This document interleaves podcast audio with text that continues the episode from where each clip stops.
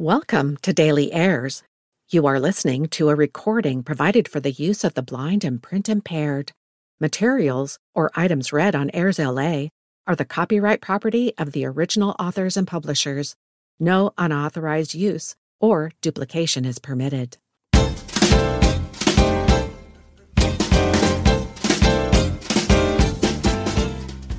There's something new on Airs LA every day.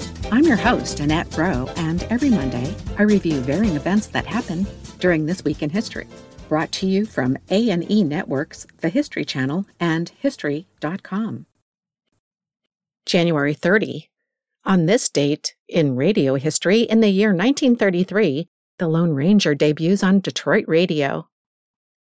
With the stirring notes of the William Tell Overture, and a shout of Hi-Yo Silver, away!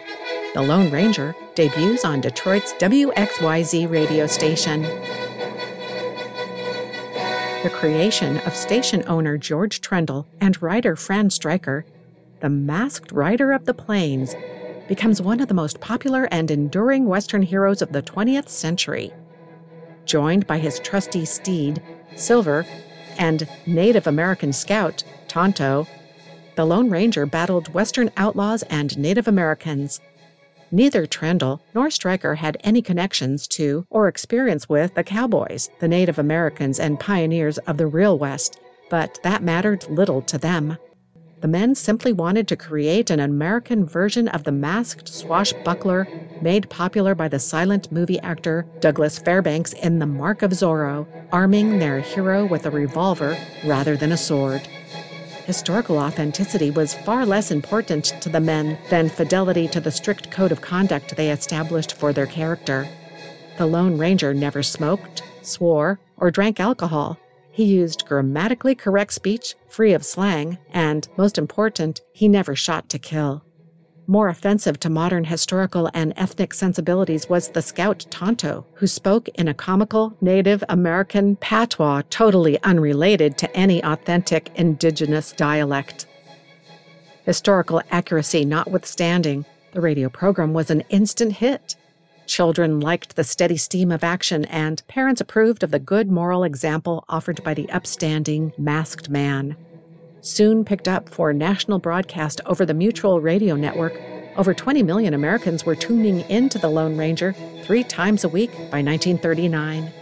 In an early example of the power of marketing tie ins, the producers also licensed the manufacture of a vast array of related products, including Lone Ranger guns, costumes, books, and a popular comic strip.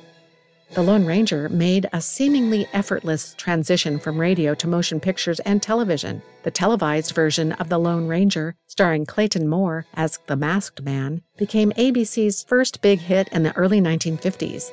Remaining on the air until after 1957, the program helped define the golden age of the TV Western and inspired dozens of imitators like The Range Rider, The Roy Rogers Show, and The Adventures of Wild Bill Hickok. January 31. On this date in fast food history, in the year 1990, the first McDonald's opens in the Soviet Union. The Soviet Union's first McDonald's fast food restaurant opens in Moscow. Throngs of people line up to pay the equivalent of several days' wages for Big Macs, shakes, and French fries.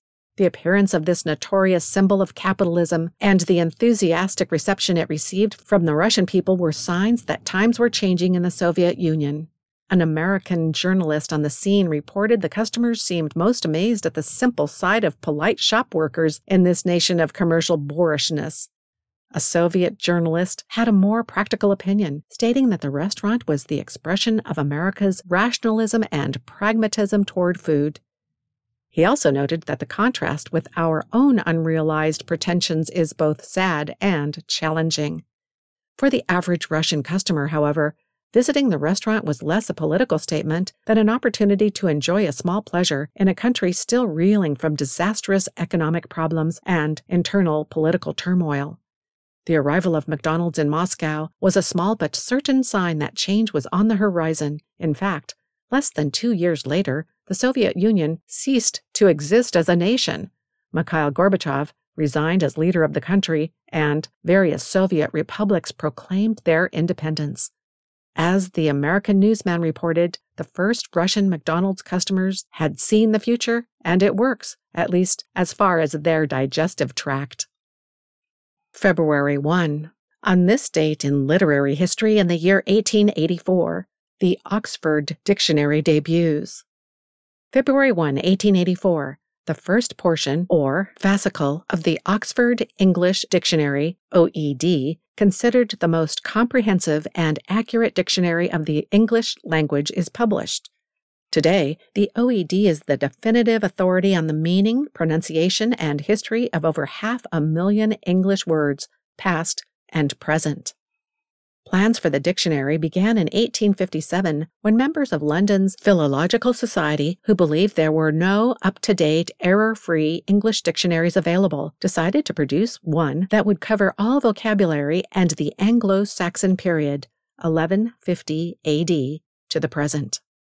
Conceived as a four volume, 6,400 page work, it was estimated the project would take 10 years to finish.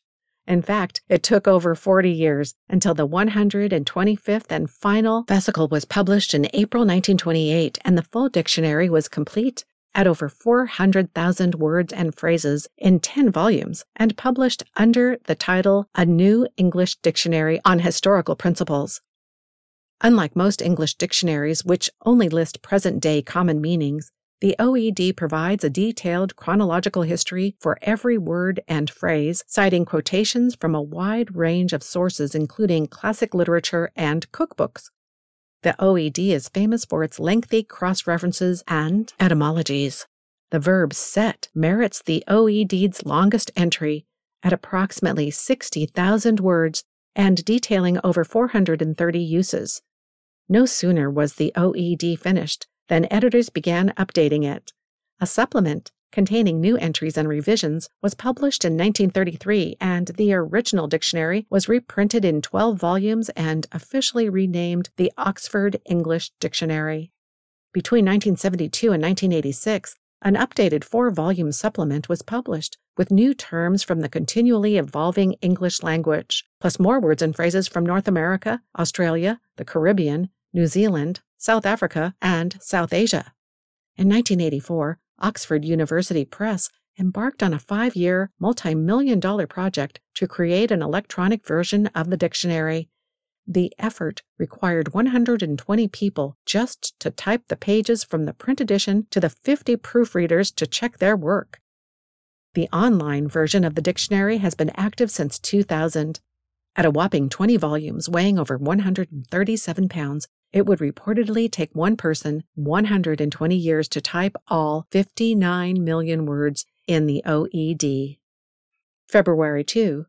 On this date, in literary history in the year 1882, James Joyce is born.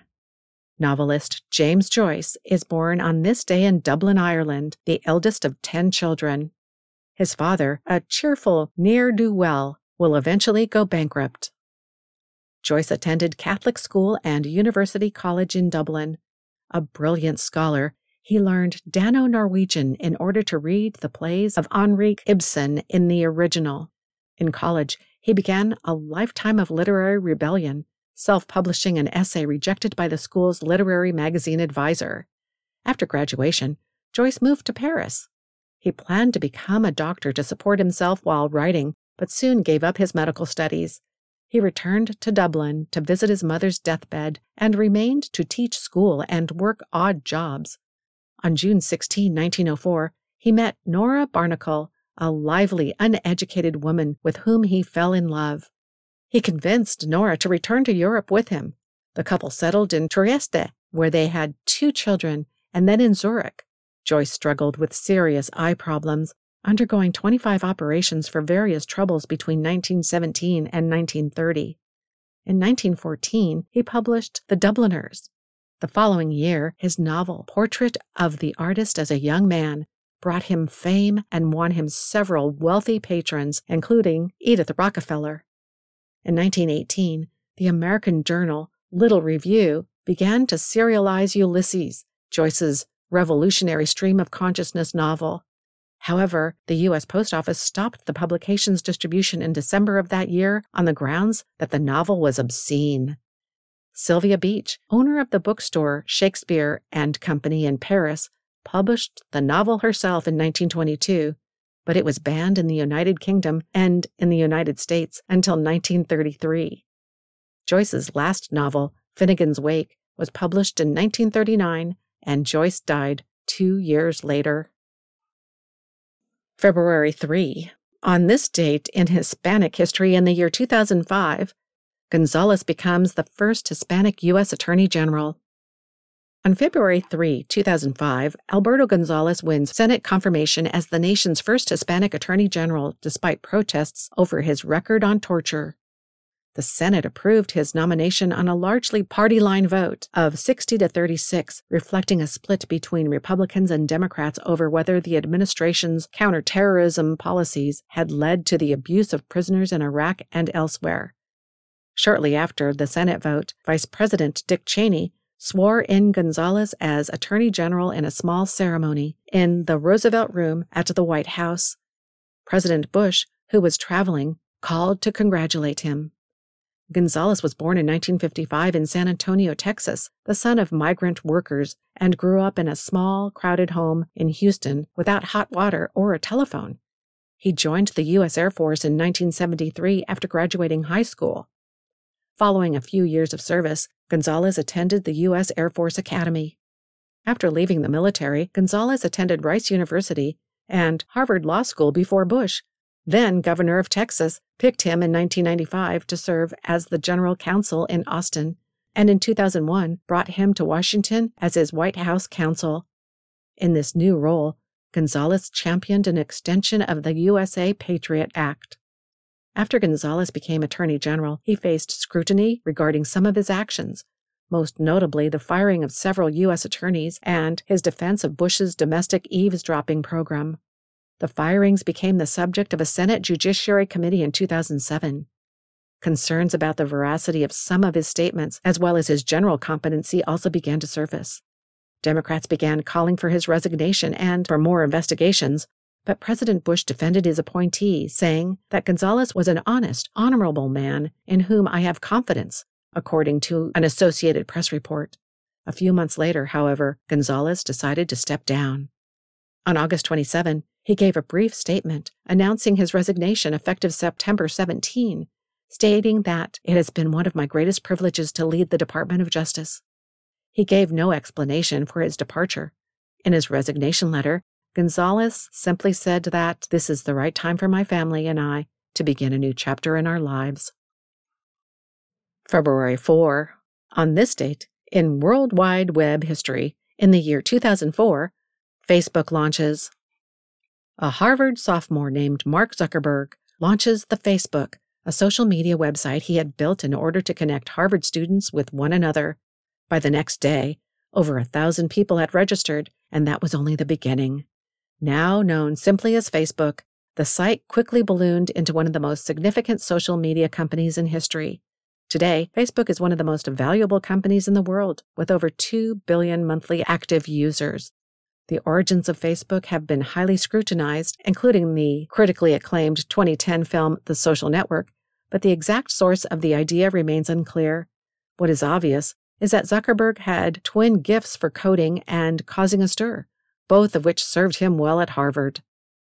The previous year, he had become a campus celebrity by creating FaceMash, a website where students could vote on which of the two randomly selected Harvard women was more attractive and quickly running afoul of both the administration and several women's groups. FaceMash was short lived but popular, leading Zuckerberg to consider the value of creating a campus wide social network. Over the course of his sophomore year, Zuckerberg built what would become Facebook. When it launched on February 4, he and his roommates were glued to their screens, watching as an estimated 1,200 to 1,500 of their fellow students signed up for their site within the first 24 hours of existence. From there, Facebook expanded rapidly, moving to other Boston area schools and the rest of the Ivy League that spring. By the end of the year, the site had 1 million users. Angel investor Peter Thiel had invested half a million dollars, and Zuckerberg had left Harvard to run Facebook from its new headquarters in California. From there, Facebook spread across the world, becoming not only an incredibly valuable company, but also one of the most important institutions of the early 21st century. The go to social media site for a generation of internet users, and one which was readily adopted by older users as it transformed from exclusive to universal, Facebook was one of the major forces that brought the internet into the highly participatory phase full of user generated content, sometimes referred to as Web 2.0. It also remained controversial, in addition to allowing misinformation and fake accounts to proliferate. Facebook has drawn criticism both for selling its users' data and for failing to adequately protect it. Nonetheless, Facebook continues to dominate the social media market, generating by far the most ad revenue and maintaining over half of their total market share. February 5. On this date, in motion picture history in the year 1919, United Artists is created. Hollywood heavyweights Charlie Chaplin, Mary Pickford, Douglas Fairbanks, and D.W. Griffith joined forces to create their own film studio, which they called the United Artists Corporation. United Artists quickly gained prestige in Hollywood thanks to the success of the films of its stars, notably Chaplin's The Gold Rush in 1925, as well as the work of actors such as Buster Keaton, Rudolph Valentino, and Gloria Swanson.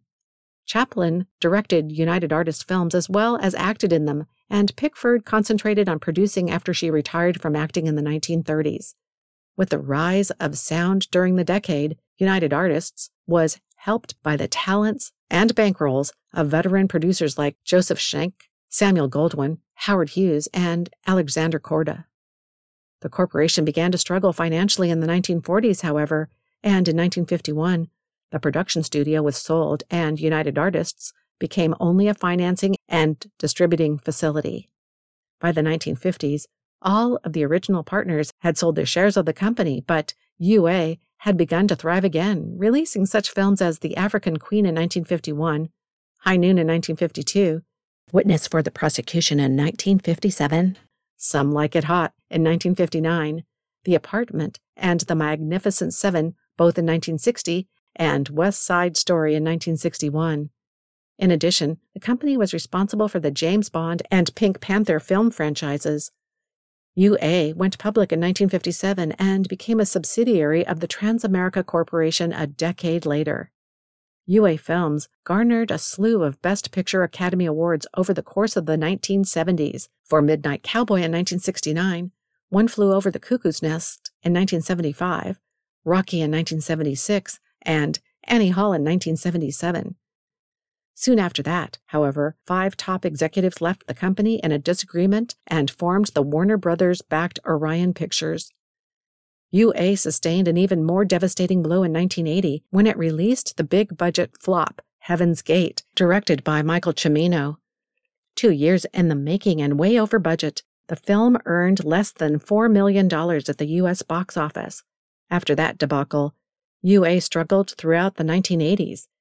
In 1981, MGM bought the company, merging it in 1983 to become MGM UA Entertainment. In a highlight of those relatively dark years, UA did release another Best Picture winner, Rain Man, in 1988.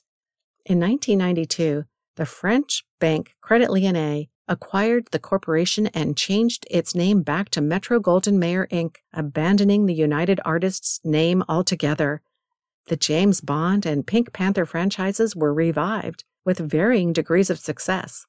MGM changed hands and was reorganized repeatedly over the next decade and a half, during which UA was repositioned as a boutique producer of smaller so called art house films, such as Bowling for Columbine in 2002 Hotel Rwanda in 2005, and Capote in 2006.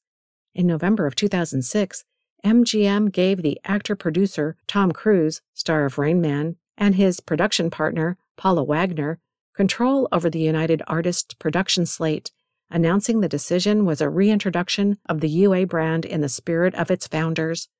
Cruise and Wagner whose former deal with Paramount Pictures ended amid reported acrimony earlier in 2006, released their first co production with UA, Lions for Lambs, in 2007. Thereafter, the UA brand was subsumed into MGM and revived in 2018 as United Artists Digital Studios.